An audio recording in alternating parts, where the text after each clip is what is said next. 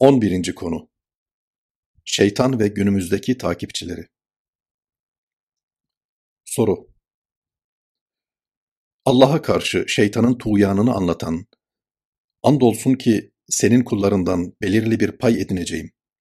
Elbette onları saptıracak ve kuruntularla oyalayacağım. Şüphesiz ki onlara emredeceğim ve hayvanların kulaklarını yaracaklar. Yine onlara emredeceğim ve onlar da Allah'ın yarattığını değiştirecekler. Mealindeki ayet-i kerimelerde verilen mesajları izah eder misiniz? Cevap Şeytanın zat-ı uluhiyet karşısındaki isyanları Kur'an-ı Kerim'de farklı ayet-i kerimelerde beyan buyurulmuştur. Mesela Hicr suresinde onun hazımsızlık ve kıskançlığının mahsulü olan küstahça ifadeleri "Kale Rabbi bima agveyteni le uzeyyinenne lehum fil وَلَأُغْوِيَنَّهُمْ اَجْمَعِينَ İlla ibadeke minhumul muhlasin. Rabbim, beni azdırmana karşılık ben de yeryüzünde onlara günahları süsleyeceğim ve onların hepsini azdıracağım. Ancak ihlaslı kulların müstesna beyanıyla ortaya konulur. Saat suresinde قَالَ فَبِعِزَّتِكَ لَاُغْوِيَنَّهُمْ اَجْمَعِينَ İlla ibadeke minhumul muhlasin. İzzetine yemin olsun ki ihlaslı kulların hariç ben de onların hepsini baştan çıkaracağım sözleriyle ifade edilmiştir. Aynı şekilde Araf suresinde yer alan şu ayet-i kerimelerde de onun kin ve nefret dolu hezeyanlarına yer verilmiştir. فَبِمَا أَغْوَيْتَنِي لَأَقْعُدَنَّ لَهُمْ صِرَاطَكَ الْمُسْتَقِيمِ ثُمَّ لَآتِيَنَّهُمْ مِنْ بَيْنِ أَيْدِيهِمْ وَمِنْ خَلْفِهِمْ وَعَنْ أَيْمَانِهِمْ وَعَنْ شَمَائِلِهِمْ sen beni lanetlediğin için ben de senin kullarının yolunu keserek sürekli onları gözlemeye koyulacağım. Onlara pusular kuracak, sonra da kah önlerinden, kah arkalarından, kah sağlarından, kah sollarından gelerek onları ifsad edeceğim. Bunların her biri başka değil birer gözü dönmüşlüğün ifadesidir. Şeytan kıskançlık ve hasedin esiri olduğundan, aynı zamanda kendini kin ve nefretin pençesine saldığından, bu öldürücü duygular onu bütün bütün kör etmiş ve neticede ağzından bu hezeyanlar dökülmüştür. Dolayısıyla o, bir yönüyle hakikati bildiği halde, tesirinde olduğu olumsuz duyguların gereğini seslendirmiş, ona göre konuşmuş ve ona göre bir tavır almıştır. Azgın güruhların arkasındaki azgın. Aslında şeytanın Allah'a karşı küstahça dile getirdiği bu ifadeler, onun daha önceki dönemlerde de içinde ciddi bir probleminin bulunduğunu gösterir. Bu problem bir paye, bir makam veya bir takdir beklentisi olabilir. Çünkü bazı muhakkikler onun yeryüzünde secde etmediği yerin kalmadığını ifade etmişlerdir. Allah adına yaptığı yeminlerden de anlaşılacağı üzere o Allah'ı da bilmektedir. Fakat onun bilgisi mücerret bir bilgi olduğundan bunun kendisine bir faydası olmamıştır. Netice itibarıyla kıskançlığa girmiş, Hazreti Adem'i aleyhisselam çekememiş ve hasedine yenik düşmüştür. Şeytan hususiyle insanoğlundaki başarıları ve onun Allah yolunda sergilediği çok kıymetli performansı gördükçe hezeyanlarla köpürmüş ve insanoğlunun en amansız düşmanlarından birisi olmuştur. Bu yönüyle bütün azgın güruhların azgınlıklarının arkasında esasen onun tesiri vardır. Zira ahseni takvime yani en güzel şekil, suret, mana ve muhtevaya mazhar yaratılan insan, asli fıtratı itibarıyla demagojiye, diyalektiğe, başkalarını karalamaya, haset etmeye vesaire açık değildir. Dolayısıyla o tür demagojilere giren insanlar, ister kendi nöronlarını, akıllarını kullandıklarını zannetsinler, ister ağızlarından çıkan menfiliklerin kendi kortekslerinin ürünü olduğunu düşünsünler, isterse bir kısım menfilikleri kendilerinin realize ettiklerini vehmetsinler, Hakikatte bütün bunlar şeytanın dürtüsüyle gerçekleşmektedir. Ayet-i kerimelerde şeytanın insanoğluna duyduğu kin ve öfkesinden dolayı onu sırat-ı müstakimden saptırma adına başvuracağı yollar anlatılmaktadır.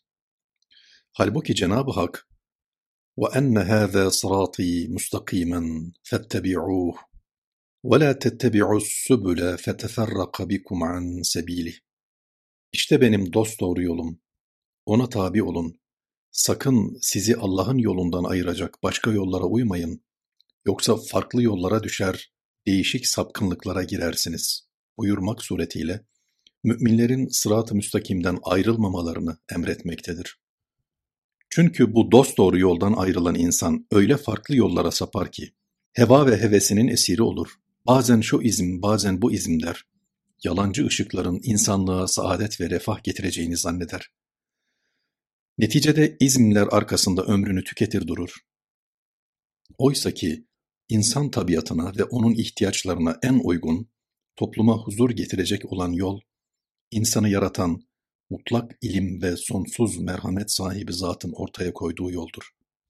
İşte bunu çok iyi bilen ve profesyonel bir müfsit olan şeytan, biraz da zamanın ve devrin şartlarını ve aldatmak için peşinden koştuğu insanların karakterlerine göre farklı farklı enstrümanlar kullanmak suretiyle insanları hep bu doğru yoldan saptırmaya çalışmıştır, çalışmaktadır. Doyma bilmez kin. İşte bunu nasıl gerçekleştireceğini ifade etme sadedinde şeytan sorudaki ayet-i kerimede ilk olarak لَاَتَّخِذَنَّ مِنْ عِبَادِكَ نَصِيبًا مَفْرُوضًا Kasem olsun ki senin kullarından kendi hesabıma bir hisse ayıracağım demiştir. Fiilin başında tekit lamı, sonunda da şeddeli nunun bulunması, şeytanın bu konudaki kararlılığını göstermektedir.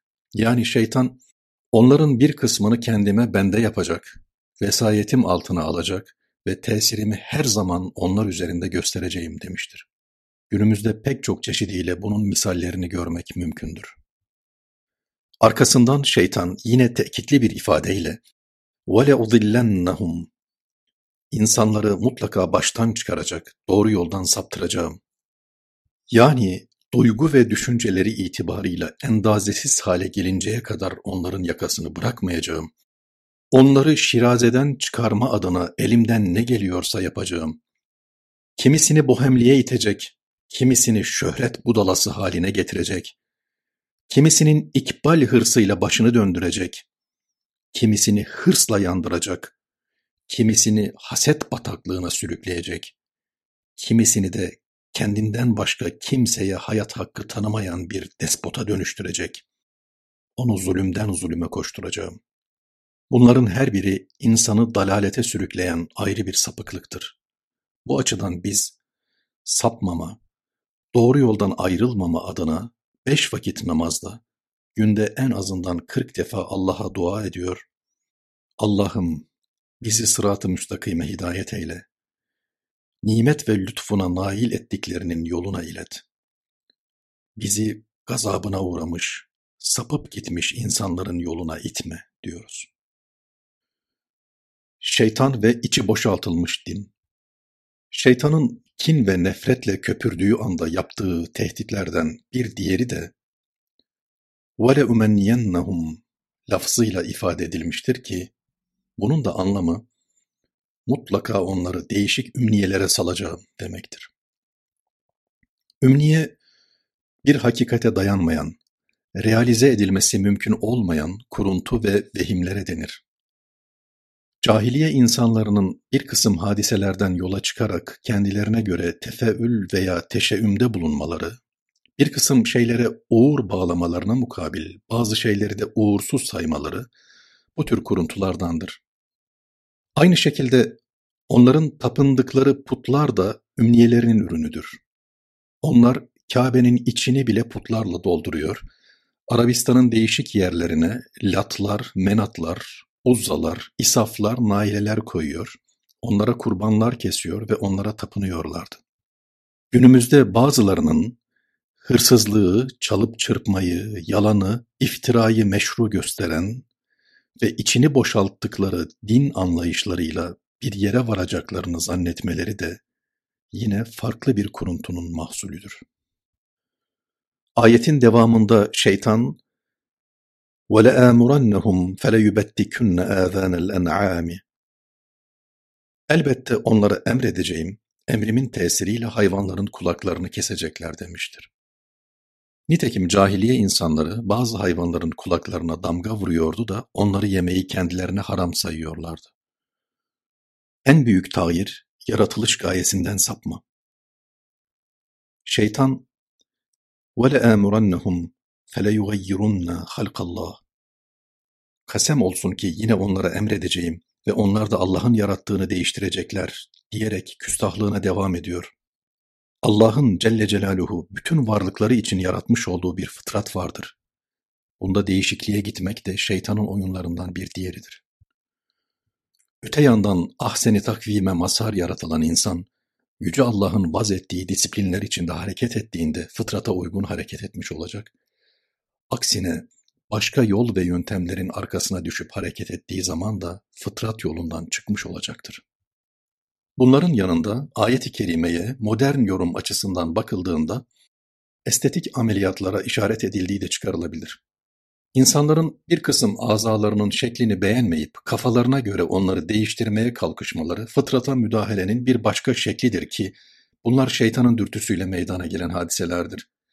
Fakat doğum esnasında uzmanların yanlış mualecesiyle çocuğun vücudunda meydana gelen veya bir kaza ve musibet neticesinde vücutta meydana gelen deformasyonların tedavi edilerek düzeltilmesi ise fıtrata müdahale sayılmamaktadır. Bilakis bunlar Allah'ın yarattığı fıtrata irca kabul edilmektedir. Esasen halkullahı tagyir yani Allah'ın yarattığını değiştirme meselesi umumi bir ifade olup bunun geniş bir alanda yansımaları söz konusudur. Allah Celle Celaluhu وَمَا خَلَقْتُ الْجِنَّ وَالْاِنْسَ اِلَّا لِيَعْبُدُونَ Ben insanları ve cinleri yalnız bana ibadet etsinler diye yarattım. Ayet-i kerimesiyle insanların ne için yaratıldığını beyan buyurmuştur. Demek ki insanın mahiyetinin esas gereği Allah'a kulluktur. Allah insanı başka bir şey için değil, kendisine kulluk yapması için yaratmıştır. Öyleyse Allah'a kulluk yapmayan insanlar tebdili hilkate gidiyorlar demektir. Aynen bunun gibi mesela aklın, mantığın ve muhakemenin enfüsi ve afaki alemde tefekkür, tedebbür ve tezekkürde bulunmak, tekvini emirleri hallaç etmek gibi kendilerine göre bir kısım gayeleri vardır. Tekvini emirleri didik didik ederek onlardan bir kısım manalar çıkaran, çıkardıkları bu manaları teşrii emirlerle telif eden ve rububiyete ait sırları doğru okuduktan sonra oradan tevhid-i uluhiyet ve ubudiyete yönelen insanlar aklı ve mantığı yaratılış istikametinde kullanıyorlar demektir. 5. asra kadar İslam Rönesansı'nın yaşandığı dönemde İslam kaşifleri insanlığın yararına olacak pek çok önemli keşiflerde bulundukları gibi günümüzde pek çok batılı araştırmacı da Allah'ın kendilerine vermiş olduğu mantık ve muhakemeyi çok iyi değerlendirmek suretiyle aynı şeyi yapmaktadırlar. Aynı yaklaşım diğer organlar için de geçerlidir. Mesela gözün yaratılışının bir gayesi vardır. O da gözün bakması gereken şeylere bakması, baktığı şeyleri doğru görmeye, onların arka planına inmeye, onlardan bir kısım manalar çıkarmaya çalışmasıdır. Recaizade Ekrem'in ifade ettiği üzere Kainat baştan sona adeta muhteşem bir kitaptır. Onun hangi harfi kaldırılsa manası Allah çıkar. Hazreti Pir de kendisinden asırlar önce dile getirilen تَأَمَّلْ سُطُورَ الْكَائِنَاتِ فَإِنَّهَا مِنَ الْمَلَئِ الْعَلَى اِلَيْكَ رَسَائِلُ Kainat satırlarını derinden derine teemmül et. Çünkü onlar meleği aladan sana indirilmiş Allah'ın mesajlarıdır vecizesini dikkate sunmuştur. Dolayısıyla önemli olan ağaçtaki bir yaprakta, salınan bir fidanda Allah'ın kudretini, meşiyetini, ilmini ve iradesini müşahede edebilmektir. Hususiyle insan öyle bir abidedir ki, o eli ayağı, dili dudağı, gözü kulağıyla okunması gereken mücelletler ölçüsünde bir kitaptır. İşte insanın bu kitabı doğru okumaya çalışması, gözünü, mantığını ve muhakemesini yaratılış istikametinde kullanması demektir. Aynı şekilde insanın kulağıyla gıybet, iftira, yalan ve laubali şeyleri dinlemesi, onun mahulika lehinde yani yaratılış istikametinde kullanmadığını gösterir. Bu da bir nevi israf sayıldığından onu insana bahşeden zat ahirette bunun hesabını soracaktır. Keza Allah insanoğluna diğer canlılara verdiğinden çok daha üst seviyede bir dil nimeti bahşetmiştir. İnsan bunun sayesinde en ince detayına kadar maksadını ifade edebilmektedir. Elbette böyle büyük bir nimetin de bir yaratılış hedefi vardır. Dilin maskaralığa girmemesi, kendini lehviyata salmaması, yalan konuşmaması, aksine hakka tercüman olması, beyanı gerekli olan hakikatleri anlatması, güzelliklerin dellalı olması da onun yaratılış gayesidir. Fakat şeytan, yukarıdaki küstahça ifadelerinden de anlaşılacağı üzere, insana bahşedilen donanımların hayır ve güzellik yolunda kullanılmasına mani olmaya çalışır. Mesela insana aklını başkalarını kandırması istikametinde kullanmasını telkin edecek ve makyavelistçe bir yaklaşımla hedefine ulaşabilmesi adına her yolu ona meşru gösterecektir. Dahası şeytan camiye giden insanlara dahi her şeyi mübah gören ibahacı bir yaklaşımı güzel göstermeye çalışacak, helal haram demeden onları dünya nimetlerinden istifade etmeye sevk edecek, böylece mescit yolunda olan insanları bile Allah yolundan uzaklaştırmak için uğraşacaktır. İşte insan kendisine lütfedilen donanımları doğru yolda kullanmadığı takdirde şeytanın dürtülerine uyarak fıtrata müdahale etmiş ve hiç farkına varmadan şeytanın vesayetine girmiş olur. Bundandır ki Kur'an-ı Kerim وَمَنْ يَتَّخِذِ الشَّيْطَانَ وَلِيًّا مِنْ دُونِ اللّٰهِ fakat hasire husranen mubine. Her kim Allah'ı bırakıp da şeytanı dost edinirse, kendisini onun vesvese ve dürtülerine salarsa, kendisini apaçık hüsrana salmış demektir ifadeleri içinde, yürekleri hoplatacak bir üslupla uyarıda bulunur. Bu itibarla insan Allah'ın Celle Celaluhu Kur'an'da, Resulünün de sünnette emrettiklerinin dışında kalan her hareketin arkasında şeytanın bir parmağının olabileceğini göz önünde bulundurmalı ve sürekli şeytandan Allah'a sığınmalıdır. Cenab-ı Hakk'a halisane teveccüh etmenin ve ondan yardım istemenin yanı sıra aynı zamanda sürekli şeytanı kaçıracak, onu kendinden uzaklaştıracak tavır ve davranışlar içinde olmalıdır. Mesela hadis-i şeriflerde insan secdeye kapandığında şeytanın bağırıp kaçacağı ifade ediliyor.